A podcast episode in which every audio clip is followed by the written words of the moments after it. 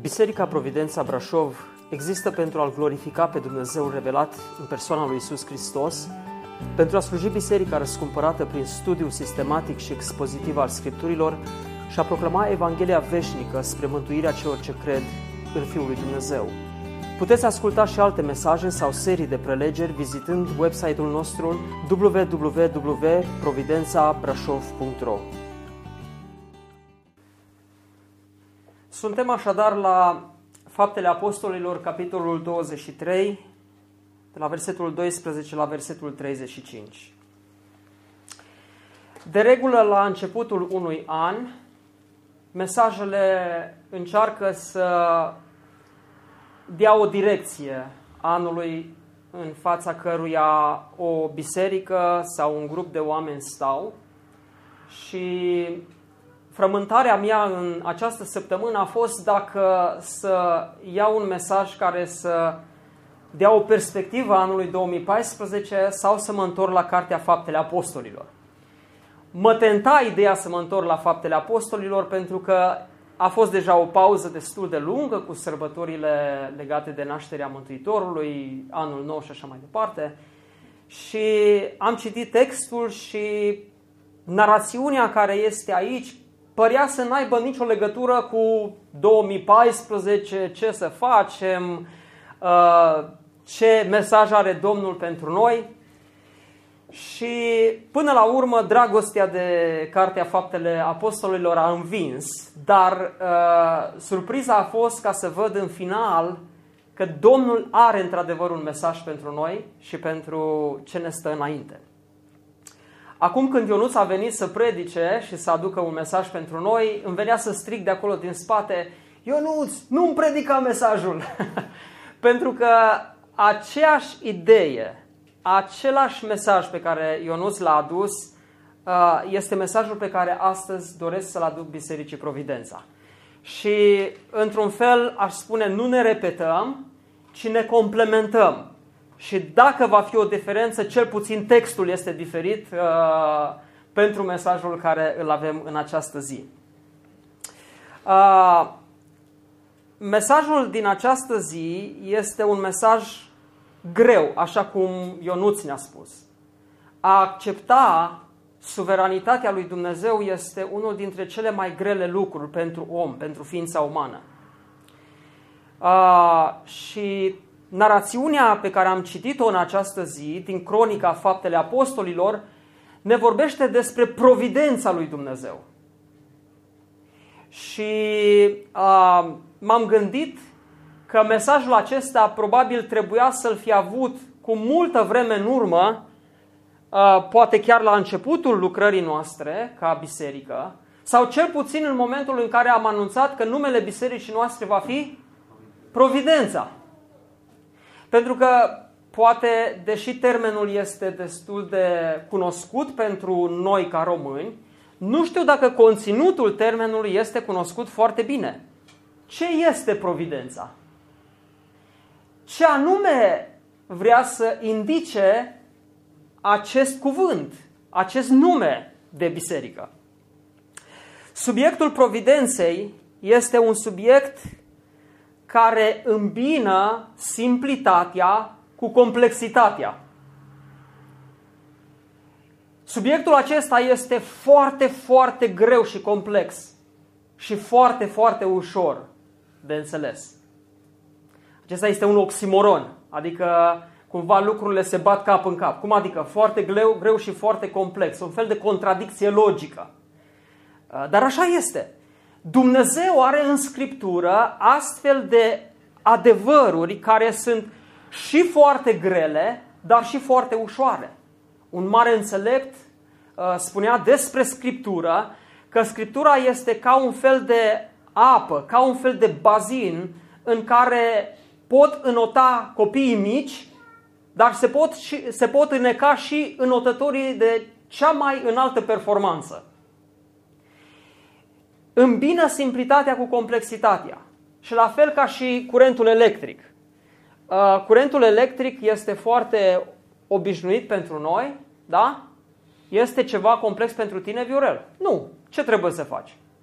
Să apeși pe butoni și s-a prins becul și ai lumină. În același timp, realitatea luminii care vine în neon sau în bec este foarte complexă. Pentru majoritatea este simplă, nu mai cumpără becul, îl pun acolo sau neonul și apasă pe buton și au lumină. Și se bucură de realitatea aceasta. Pe de altă parte, cei mai redutabili fizicieni până în ziua de astăzi, toți se gândesc, domnule, ce cu lumina asta? Ce este? Undă sau corpuscul? Și nu ajung nici până astăzi la a se înțelege ce cu lumina asta. Pentru noi, majoritatea este simplu. Apeși pe buton și ai lumină. Ceilalți se scarpină și se chinuie în uh, laboratoare și fac teste să vadă ce domnule cu lumina asta, undă sau corpuscul. Și unii nu pot dormi noaptea, că nu știu ce cu lumina asta, înțelegeți? Așa este și cu subiectul providenței. Este un subiect de complexitate fantastică, dar în același timp se simplifică foarte, foarte mult. Știți când? Când avem credință. Când prin credință acceptăm lucrurile care pentru mulți oameni sunt extrem de complexe, lucrurile acestea devin de o simplitate neașteptată pentru cel care prin credință zice Domnul a făcut lucrul acesta. Este un subiect de profunde implicații teologice, dar și practice. Și în această zi aș vrea să ne uităm și la partea teologică puțin, ca să vedeți adâncimea, profunzimea acestui subiect, dar și la partea practică, ca să vedeți cum pentru 2014 Dumnezeu ne pregătește. Și ne pregătește pentru că noi nu știm, dragii mei, dacă la finalul anului 2014 toți cei care suntem aici în formula aceasta vom mai fi pe pământul acesta. Ați auzit exemplul cu acel accident în care la o simplă oprire cu mașina, la un simplu popas, viața unei ființe a fost curmată. Și ne punem întrebarea dacă în finalul anului vom mai fi cu toții aici. Și nu vreau să fiu pesimist într-un fel, ci vreau să fiu cât se poate de realist și cât se poate de biblic. Viața noastră este măsurată, este deja decisă și s-ar putea ca unii dintre noi să plecăm în eternitate în anul 2014. Firește, întrebarea este simplă. Ești pregătit? Ești pregătit și pentru aceasta? În agenda anului 2014, acolo când ai pus sub semn de întrebare anumite părți, anumite săptămâni, ai pus sub mare semn de întrebare posibila mea înmormântare? Aproape că vorba aceea, fac pariu cu toți care sunteți aici, că niciunul n-a spus acolo acel semn de întrebare. Și totuși se poate pune. Cineva spunea, cel mai sigur lucru de pe pământul acesta ce este? Moartea. și taxele, mai spunea cineva. Dar taxele sunt relative, că unii chiar nu plătesc taxe, dar moartea este sigură. Aia nu poți evita. Uh, Subiectul acesta, așa cum am spus, este un subiect de profunzime, de complexitate. De aceea, unul dintre remarcabilii puritani care au scris tratate de teologie și lucruri foarte profunde, când a scris despre providență, uh, John Flavel și-a intitulat cartea despre providență Misterul Providenței. Și consider că a găsit un titlu excelent pentru subiectul acesta, Misterul Providenței. Pentru că, dincolo de realitatea Providenței, acolo se ascund lucruri care pentru noi oamenii adesea sunt mistere, sunt taine. Dar taina poate fi înțeleasă și primită prin credință. Iar pentru cei ce n-au credință rămân sub semnul tainei, nu știm ce este. Și unii se duc într-o parte și într-alta. Ei, de ce pornim la analiza acestui subiect? Am citit textul din această zi și am văzut că a doua zi, după ce Pavel fusese luat de capitanul uh, uh, trupei de soldați romani și protejat cumva în cetățuie, în fortăreața Antonia, la ziua, a doua zi, un grup de iudei, de 40 de iudei, au făcut jurământ că nu vor mai mânca nimic și s-au jurat cu blestem, zice, până când nu vor omorâ pe Pavel. Și s-au dus la mari preoți și le-au spus lucrul acesta. Acum, surprinzătoare este reacția marilor preoți. Oameni care în mod firesc, în mod normal, nu trebuiau să se bage într-o conspirație care duce la moarte. Și totuși marii preoți, nu spune textul explicit, dar cred că și marii preoți au zis, vă dăm aprobare, nu spuneți la nimeni treaba voastră. Ei cumva încercau să se protejeze că nu sunt în așa ceva și cumva să creeze un scenariu inocent. Noi îl chemăm, îi spunem capitanului să-l aducă din fortăreață la noi în cetate. Și pe drum, băieții aceștia 40, e cam bazmele alea uh, arabe, da? Cu cei 40. Acționează, da? Alibaba și cei 40 de hoți. Nu știu care era Alibaba între ei. Dacă Pavel n-ar fi fost convertit la timpul acesta, el era Alibaba, da? Cei 40 aveau să acționeze și să-l omoare pe, pe Pavel. Și aici am putea intra într-un subiect, dragii mei, destul de complex și foarte, foarte uh, prezent în zilele noastre. Cum se duc oamenii la anumiți preoți și zice, bleastă-mă pe nu știu cine și fă și leagă și dezleagă și... Știți lucrurile astea, da? În cultura noastră populară, creștină, se practică lucrul acesta. Oameni care se duc la preoți să lege cu blestem pe cineva, să nu mai poată naște, să îi ardă fânul, să nu știu ce. Și unii fac lucrurile acestea. Da, nu știu dacă se plătește ceva sau nu, dar știu că se fac legături de astea.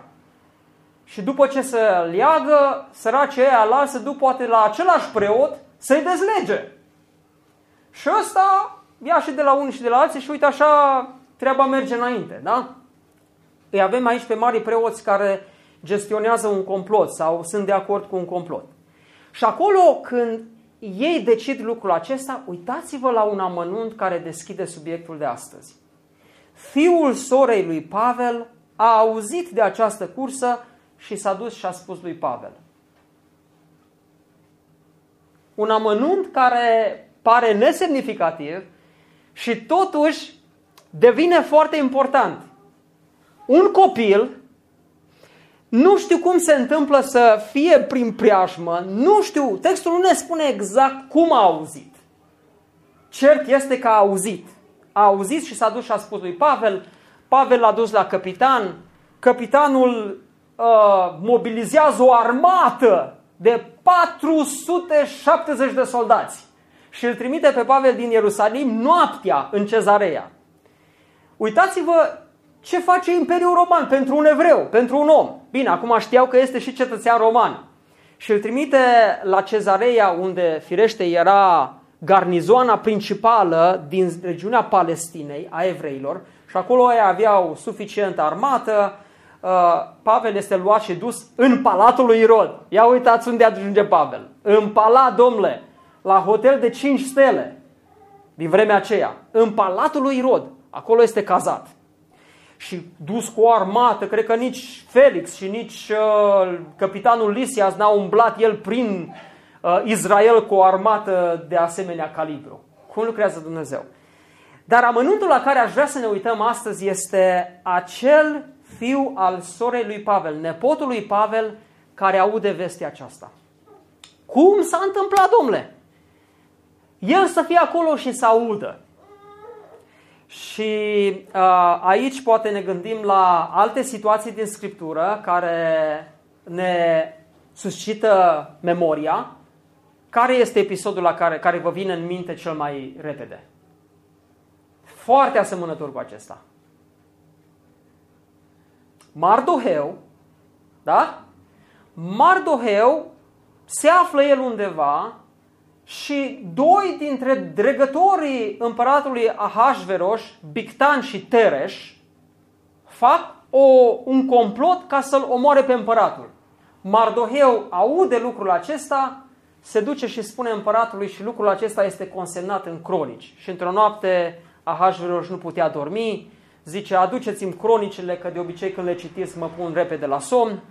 Și când citesc cronicile și dădea să doarmă ă, Ahasveros, se citește că acest Mardoheu i-a salvat viața. Și dintr-o dată așa se trezește și zice, a fost răsplătit omul acesta? Nu.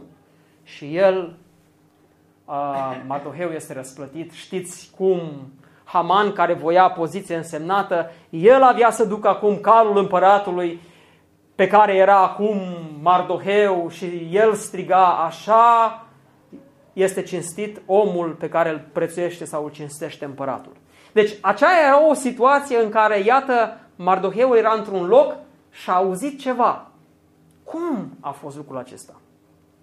Și aici sunt câțiva oameni care zic așa, se uită la o circumstanță de genul acesta, fiul sorei lui Pavel a auzit această cursă și zic, ce zic? Ce coincidență fericită!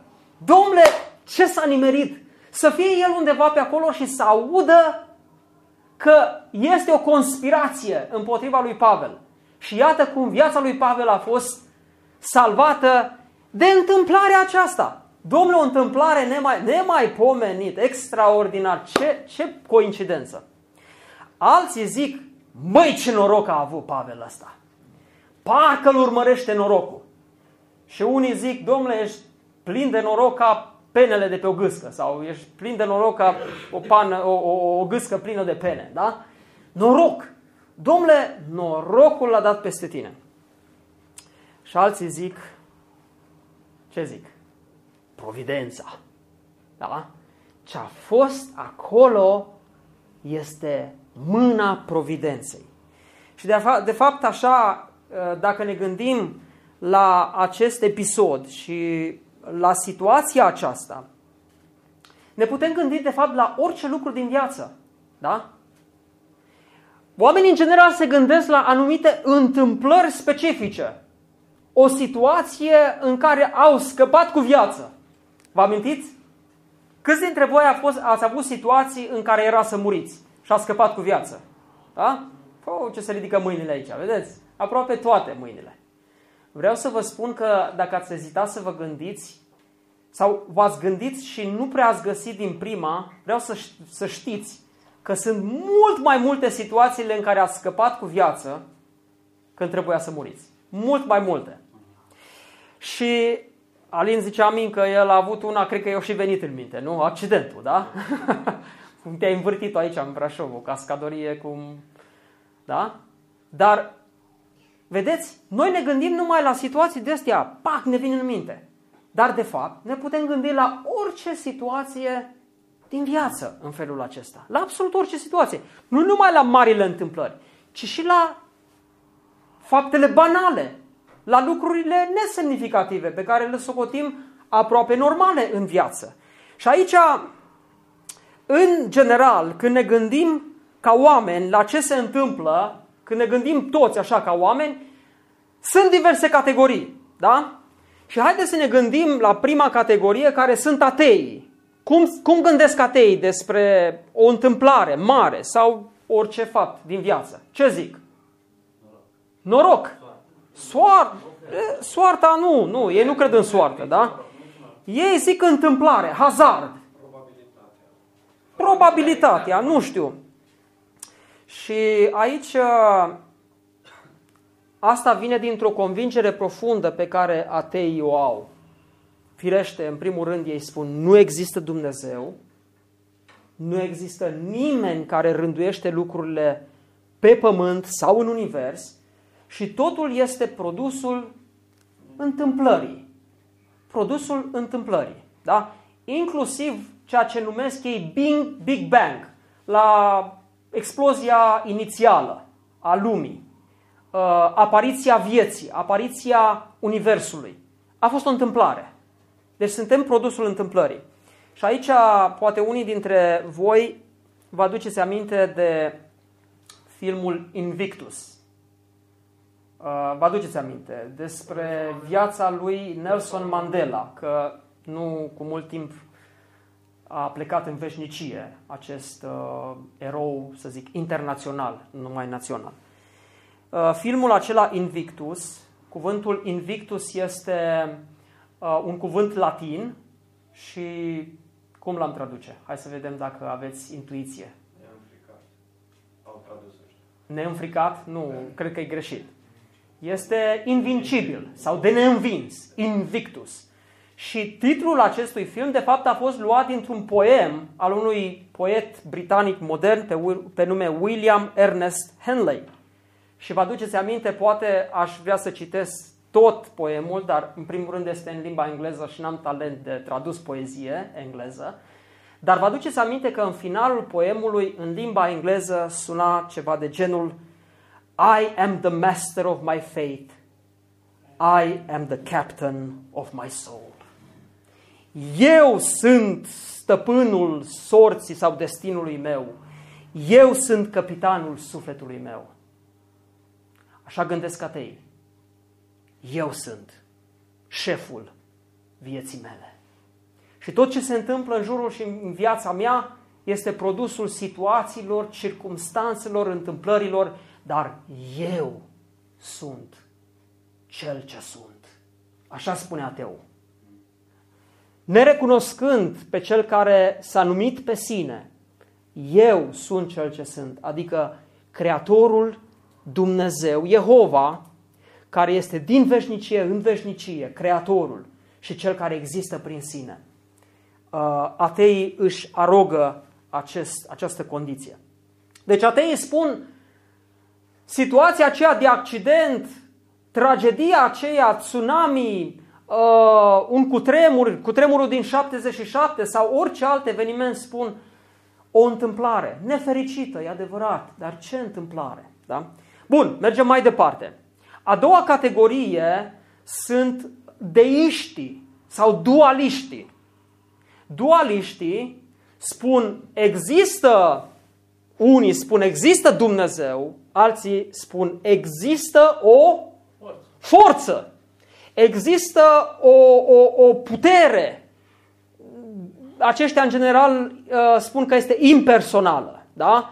care cumva e undeva în univers și care uh, e acolo și a făcut ceva. Dar de regulă ei gândesc în felul acesta. Acest Dumnezeu, fie personal, fie impersonal, forță, doar a creat și a dat drumul acestui univers. Și ca și cum ceasornicarul trage ceasul, îl trage, îl pune acolo și el nu mai are nimic de a face cu ceasul acela până când ceasul trebuie tras din nou. Da? Ei cumva spun Dumnezeu a creat într-adevăr universul acesta, pământul și pe om, dar după aceea Dumnezeu nu se mai amestecă în realitatea umană. Până la urmă, noi suntem produsul alegerilor noastre, produsul întâmplărilor prin care trecem, da? Și aici este o cantitate de hazard, de întâmplare și de noroc, cum spun unii, dar oamenii ăștia care folosesc noțiunea de întâmplare și noroc, recunosc totuși că este o putere, o forță. Da? Și aceștia sunt deiștii sau dualiștii. Și ultima categorie la care ne putem gândi uh, sunt teiștii, adică cei care cred în Dumnezeu, da? cred că există un Dumnezeu personal da? și că El rânduiește toate lucrurile, dar și aici sunt două categorii. Uh, pentru că unii consideră că Dumnezeu se implică în realitatea umană parțial. Da? Uh, se implică poate la nivelul marilor schimbări în istorie sau la nivelul marilor evenimente din viața noastră. Da? Se implică la nașterea mea, da? e importantă, e un reper important. Se implică la căsătorie, da? Zic că dacă mă căsătoresc cu cineva, a, Dumnezeu mi-a rânduit, da? Și acolo s-a implicat. Se implică când îmi sfârșește viața și în alte câteva situații. Dar printre implicațiile acestea ale lui Dumnezeu, eu cumva am libertate să mă mișc și mă mișc într-o libertate a mea în care Dumnezeu nu se mai implică. Da? Faptul că ar cădea acum, să zic că o piatră aruncată din cealaltă clădire aici, în mijlocul străzii, noi n-am zice Dumnezeu a făcut ca piatra să vină de acolo din coace. Am zice, e ceva normal, un amănunt normal. Și în final, teiștii care spun absolut totul, absolut tot ce are loc în viața aceasta, în viața noastră, este hotărât, controlat și asistat de Dumnezeu. Totul. Absolut totul. Cuvântul spune, zice, niciun fir de păr nu-ți cade fără cunoștința lui Dumnezeu. Absolut nimic. Totul este sub controlul lui Dumnezeu. Ei bine, lucrul acesta uh, îl descoperim foarte des în Scriptură. Da? Uh, sunt mai multe exemple. Ne putem gândi la Iosif, viața lui Iosif. Uh, ca tânăr se duce la câmp, la frații lui, frații lui îl iau, îl dezbracă, îl aruncă într-o groapă, vine o caravană, tocmai atunci se întâmplă să vină o caravană, Iosif este luat și vândut în Egipt, ajunge în Egipt în casa lui Potifar, acolo nevasta lui Potifar se uită după Iosif, Iosif nu se compromite, ajunge în închisoare. Și viața lui Iosif este o sinusoidă în care când în sus, când în jos. Și în închisoare, iarăși se întâmplă să fie doi oameni însemnați ai lui Faraon, care îi povestesc niște vise, el le tălmăcește, unul uită, unul este condamnat, altul uită și își amintește el după niște ani de zile că uită cineva i-a tălmăcit un vis. Iosif este luat și ajunge prim-ministru al Egiptului. Observați o evoluție, o țesătură de evenimente, un scenariu care se duce uh, când în sus, când în jos. Și aici unii spun absolut tot ce s-a întâmplat este mâna lui Dumnezeu. De altfel, uh, un mare uh, scritor uh, englez uh, spunea că nu există nici măcar o particulă de praf care se mișcă pe o traiectorie nedefinită care să nu fie sub controlul absolut al lui Dumnezeu. Da? Nici măcar o particulă de praf. Totul este sub controlul lui Dumnezeu. Prin urmare, și amănuntul acesta, fiul sorei lui Pavel, era acolo pentru că Dumnezeu a stabilit ca el să fie acolo. Dumnezeu a hotărât ca el să fie acolo. Și acum uh, aș vrea să încercăm să dăm o definiție uh, providenței pentru a înțelege. Noi am pus aici, ați văzut aici pe geam, este Biserica Providența Brașov. Da? Ce este Providența? Și când cineva spune așa direct o, întâmplare, o întrebare, vrei să zici, dar parcă nici nu-ți vine să zici că o poți da pe lângă. Și am uh, încercat să preiau și din alte definiții și să construiesc o definiție care adună cât mai mult. E o definiție simplă. Providența este în mod clar o doctrină biblică care implică faptul că Dumnezeu are control absolut peste toate lucrurile și ființele din creație și istorie. Sunt și alte definiții, dar această definiție mi s-a părut simplă și clară. Dumnezeu are control absolut peste toate lucrurile, ființele din creație și istorie. Și două sunt modalitățile prin care Dumnezeu se implică și lucrează prin providența sa în istoria aceasta. Una este guvernarea și alta este protecția. Guvernarea spune că Dumnezeu conduce toate evenimentele din, din, din univers. Aceasta este guvernarea lui. Pe de altă parte, este și protecția lui, pentru că el ține toate lucrurile împreună și protejează toate aspectele existenței. Dacă Dumnezeu nu ar ține pământul acesta pe orbita pe care se mișcă, da? Că acum am descoperit că nu soarele se mișcă în jurul pământului, ci pământul se mișcă în jurul soarelui. Și dacă pământul n-ar merge pe orbita aceasta într-o precizie matematică absolută, o deplasare cu un grad de la orbită înspre soare ne-ar prăji imediat, iar dinspre soare un singur grad e nesemnificativ, dar un singur grad dacă s-ar mișca pământul dinspre soare mai departe am îngheța instantaneu. Toată planeta ar îngheța. Cine ține totul? Și Scriptura spune Dumnezeu ține toate lucrurile cu cuvântul puterii sale. Și toate galaxiile care sunt construite pe orbite și funcționează așa cum sistemul solar și Calea Lactee funcționează, totul este sub controlul suveran, sub guvernarea lui Dumnezeu și sub protecția lui. Și aceasta este providența.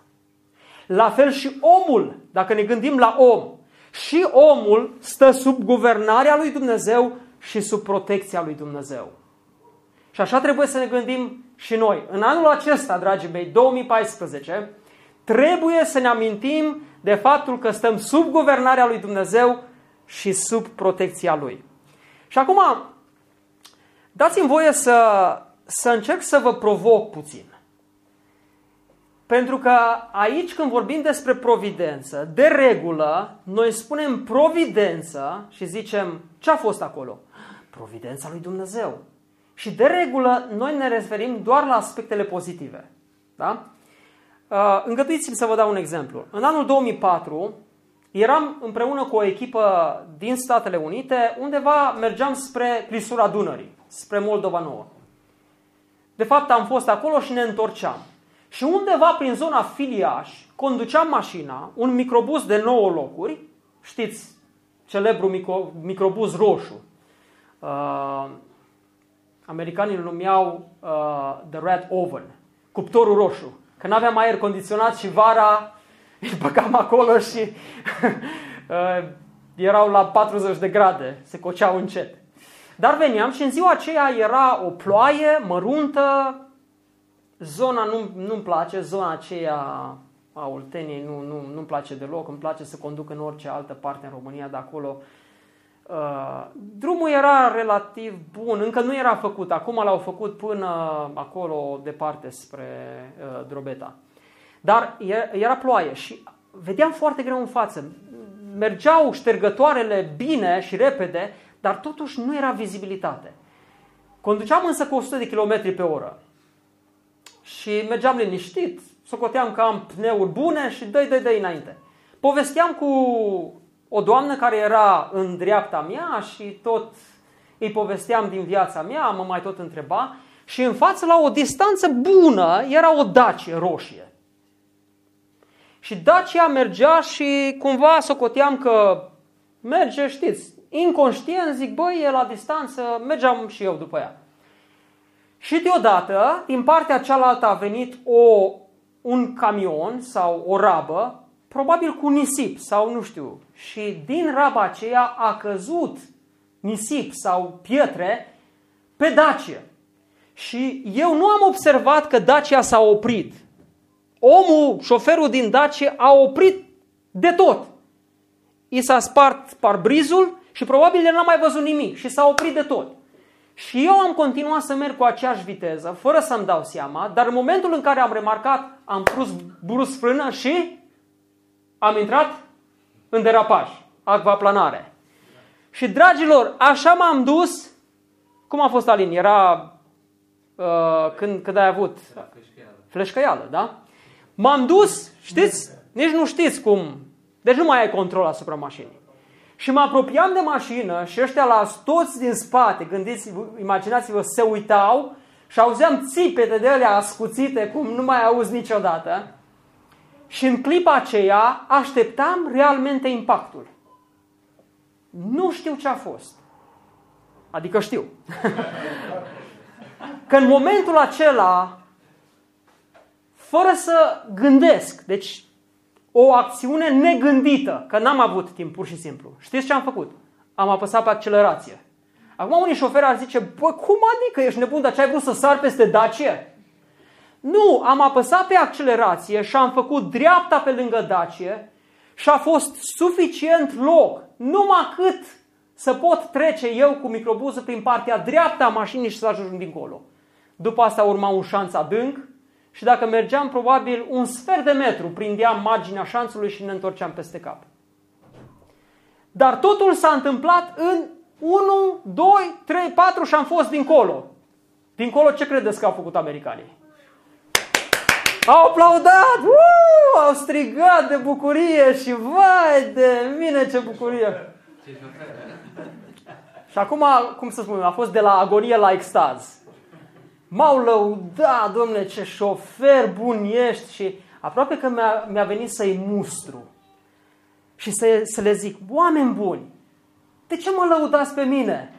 Ce treabă am eu că Domnul mi-a pus mâna lui providențială pe picior să apăs pe accelerație, fac dreapta și să trec dincolo. Și faza asta e, iertați-mă, e ca și faza cu botezurile, când oamenii se botează și după ce se botează, noi ne ducem cu flori la ei și îi felicităm. Păi de ce îi felicităm? Că ei au fost mântuiți, au fost scăpați de groază. Ți se întâmplă vreodată să, te, să fii pe marginea unui bazin, cineva să sară după altul, să-l scoată acolo și te, să, să te duci cu flori la cel scos și salvat? Nu! Trebuie să-l feliciți pe ăla care salvează, nu pe ăla care e salvat. Înțelegeți? E o mică anomalie pe care o noi acceptăm, da? Asta e, când e un eveniment, merge. Știți? Uh, și așa s-a întâmplat. Bun. Până la urmă, am povestit noi și ce concluzie am tras? Ce a fost acolo? Providența. Bun, haideți să schimbăm puțin scenariul acesta. Și imaginați-vă că n-aș fi pus piciorul pe accelerație și intram în plin în Dacia aia și muriam toți. Și ați fi auzit toți, mă rog, dacă ne cunoșteam, dacă ne cunoșteam, ați fi auzit toți că Sorin Prodan a avut un accident și a murit împreună cu alți opt. Ce ați zice? Șoferul. Șoferul. Dar niciun caz providență. În niciun caz providență. Sau măcar la început, tendința ar fi fost diavolul. Da? Sau, vai de mine, ce, ce tragedie! Vedeți? E ca și cum te-ai sculat dimineața și ai auzit la radio, toate bordelurile și jocurile de noroc s-au închis sub o lege, nu mai este nimic. Aleluia! Da? Sau te scoli a doua zi dimineața și zici, auzi la același radio, toate bisericile din România au fost dărâmate. Nu prea vine să zici aleluia imediat după aceasta, nu? Și aici vedem o problemă. Faptul că noi gândim despre providență într-un mod selectiv și luăm din mâna lui Dumnezeu doar ce ne convine. Da? Și considerăm că alte evenimente, precum Holocaustul, cu tremurele, tsunami uh, sau tot ce se întâmplă rău în lumea aceasta, aia o punem doar în cârca lui Satan și cumva încercăm să-l disculpăm pe Dumnezeu. Să zicem, Dumnezeu n-a fost acolo. Da? Uh, am citit o întâmplare în care era un uh, fel de consilier care se ducea în spital și știți cum în spital se întâmplă multe tragedii, mai ales să zic într-o secție de terapie intensivă, foarte mulți oameni mor și el încerca să, să încurajeze pe oamenii care pierdeau pe cei dragi. Și când ajungeau acolo, primul lucru pe care îl zicea omul acesta, zicea să știți că Dumnezeu nu are de a face nimic cu așa ceva. Până când a dat de o doamnă care, căruia îi murise fiul într-un accident de avion, era pilot și comandantul navei care a căzut a venit și a spus, Doamnă, vă, vă spun, nu ne putem explica, totul a fost perfect, nu știm ce s-a întâmplat. Și femeia a zis, știți ce s-a întâmplat? Dumnezeul suveran și atotputernic știa că fiul meu va fi în această navă, știa că va veni momentul acela și sub autoritatea și puterea lui Dumnezeu această, acest avion s-a prăbușit. Și eu cred că fiul meu este în glorie și că toate le rânduiește Dumnezeu și lui îi dau slavă. Mă doare inima, dar îi dau lui Dumnezeu slavă. Ce diferență între oamenii care zic, nu știm, ce tragedie, vai, și plâng și disperare, și alții care înțeleg că totul este sub mâna lui Dumnezeu. Și adesea v-am mai spus, dragii mei, și o repet, pentru că eu cred că este important să înțelegem acest principiu.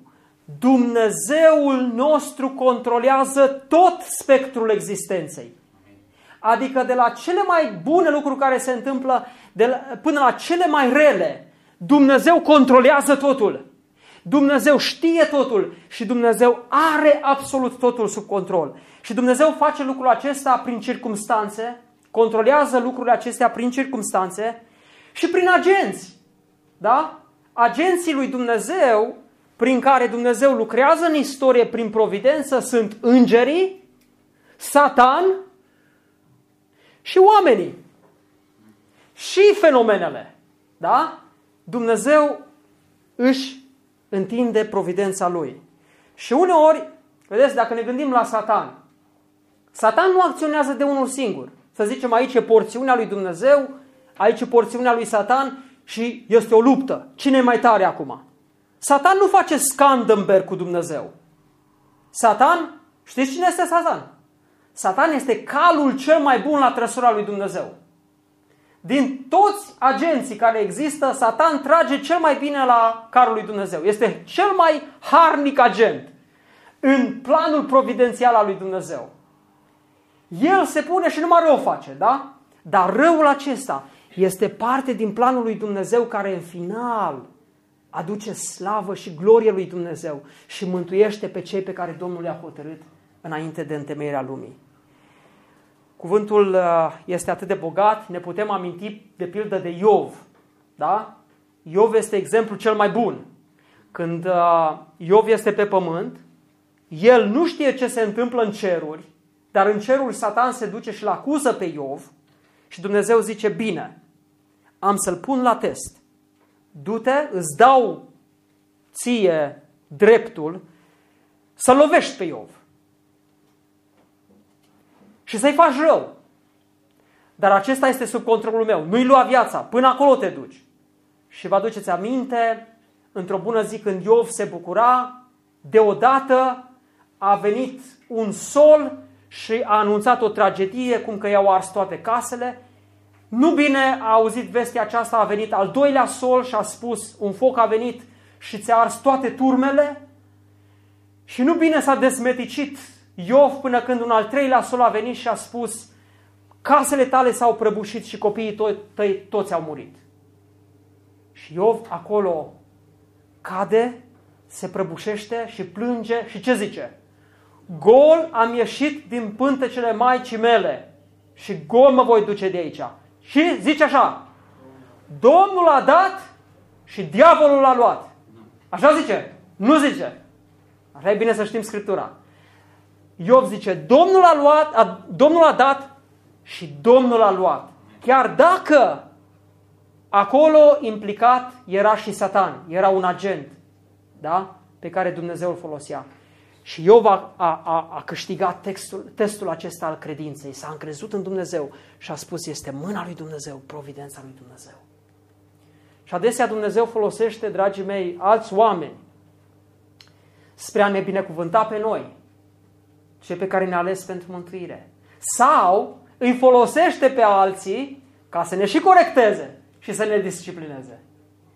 Am auzit uh, o frumoasă poveste în care se spune că un om pe nume Bogatu avea avere. Că dacă zicea Bogatu, avea multe și avea uh, și o mare livadă, o frumoasă livadă. Și atât de mult își iubea acest domn Bogatu livada, că în, în livada aceasta a pus nume la fiecare copac. Și avea el un nuc mare, cu un trunchi imens, că 4-5 oameni trebuiau să stea în jur, în jurul trunchiului să-l cuprindă. Frumos, mare, imens. Și ăsta era preferatul lui, era cel mai mare copac din toată uh, livada lui. Dar domnul Bogatu avea și un vecin și pe vecinul lui îl chema dușmanul. Și dușmanul avea dușmănie. Pe cine? Pe bogatul. Se uita cât de bine îi merge, totul îi mergea bine. Și livada aia, domnule, ce bine aducea întotdeauna recoltă. Și s-a gândit dușmanul mereu, mereu, cum să-i pot face eu rău? Banii nu-i pot fura, mașinile nu-i le pot lua. Și s-a gândit el, mă, dar livada aia tot o pot ataca. Și am să o atac. Și s-a gândit el, dar ce să fac? Și el a știut că bogatul este drag nu cu ăla mare, mare de toți și, am, și s-a tot pregătit el și a zis, am să-i tai nucul, gata. Și se duce și într-o noapte ia un firez ca să nu facă larmă și toată noaptea se chinuie să taie nucul. Și știți că dacă e un nuc mare, cum tai cu un firez nucul ăla? Dar s-a chinuit omul și tot a tăiat așa bucățele de pe o parte, de pe alta, până când nucul mare a început să pâre și ăsta fericit a tăiat-o, l-am tăiat, l-am tăiat. Mă că a fugit în direcție greșită și nu a căzut pe el. Și a căzut sub crengi acolo, l-a strivit, i-a rupt coastele, picioarele și nu mai putea să iasă după, de, de sub crengile acelea care l-au prins acolo. Mormăia acolo și striga. Dimineața, domnul Bogatu intră în livada lui cu un alt vecin de-a lui și se duceau împreună. Vecinul avea o drujbă mică. Ce se întâmplase? Domnul Bogatu s-a gândit să facă un cadou tatălui său. Să-i facă un cadou, o mobilă specială. Și deși era drag nucul lui, pentru că îl iubea pe tatălui, s-a gândit să taie nucul. Dar nu găsise printre vecini pe cineva cu o drujbă mare. L-a găsit pe vecinul ăsta cu o drujbă mică. Și a zis, hai vecine ajută-mă, facem și noi, ne chinuim. Și vecinul zice, nu știu, o să-mi rup lama, o să-mi iau în doi, dar hai că vin să te ajut. Când au ajuns cei doi acolo, minune mare. Nu cu era la pământ. Aoleu ăștia doi, providența! Ce s-a întâmplat? Foc din cer. Au văzut că nu cu avea un... Era ascuțit așa ca un creion deja. Cum s-a întâmplat? Minunat. Și au, și au l-au auzit atunci pe cineva mormăind de sub crengile acelea, ți l-am tăiat, ți l-am tăiat, ți l-am tăiat. Și omul și-a dat Duhul. Fericit că i-a tăiat nucul.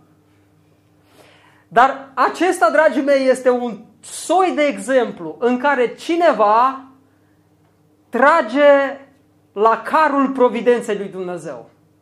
Lucrurile sunt aranjate de Dumnezeu și el, în intenția de rău, el i-a făcut bine acestui om. Acum, să știți că sunt și întâmplări rele care se întâmplă în viața noastră. Dar și întâmplările acestea rele, să știți, lucrează în planul lui Dumnezeu. Și exemplul cel mai mare este Domnul Isus Hristos. Și tot în Cartea Faptele Apostolilor, dacă vă amintiți în capitolul 2, zicea Scriptura acolo, fraților, Petru spune, trebuia să se împlinească Scriptura spusă de Duhul Sfânt mai dinainte prin, prin gura lui David despre Iuda, care a fost călăuza celor ce au prins pe Isus.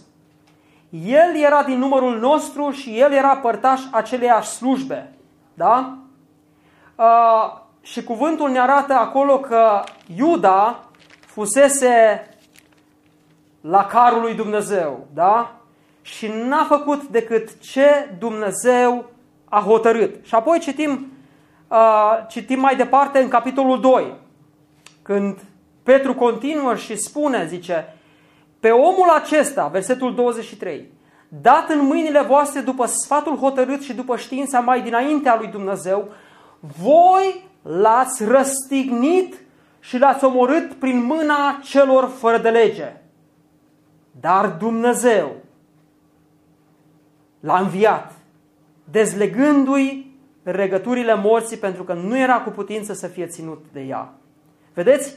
Zice, voi l-ați omorât, dar lucrul acesta s-a făcut după sfatul hotărât și după știința mai dinainte a lui Dumnezeu. Și acum, frații mei, aici suntem. Asta este concluzia și este partea teologică și ne-a mai rămas foarte puțin timp pentru partea practică. În partea teologică am văzut totuși o complexitate, dar în același timp și o simplitate. Faptul că Dumnezeu lucrează, într-adevăr, în providența Lui. Dar care este rezultatul credinței în providență? E o mare diferență, dragii mei, între cei care zic întâmplare, hazard sau o forță impersonală și alții care zic totul este sub mâna lui Dumnezeu. În primul rând, prima lecție practică.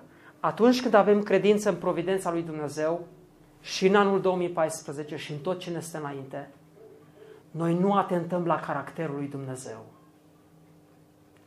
Noi nu îl dezonorăm pe Dumnezeu în cine este El în tot caracterul său.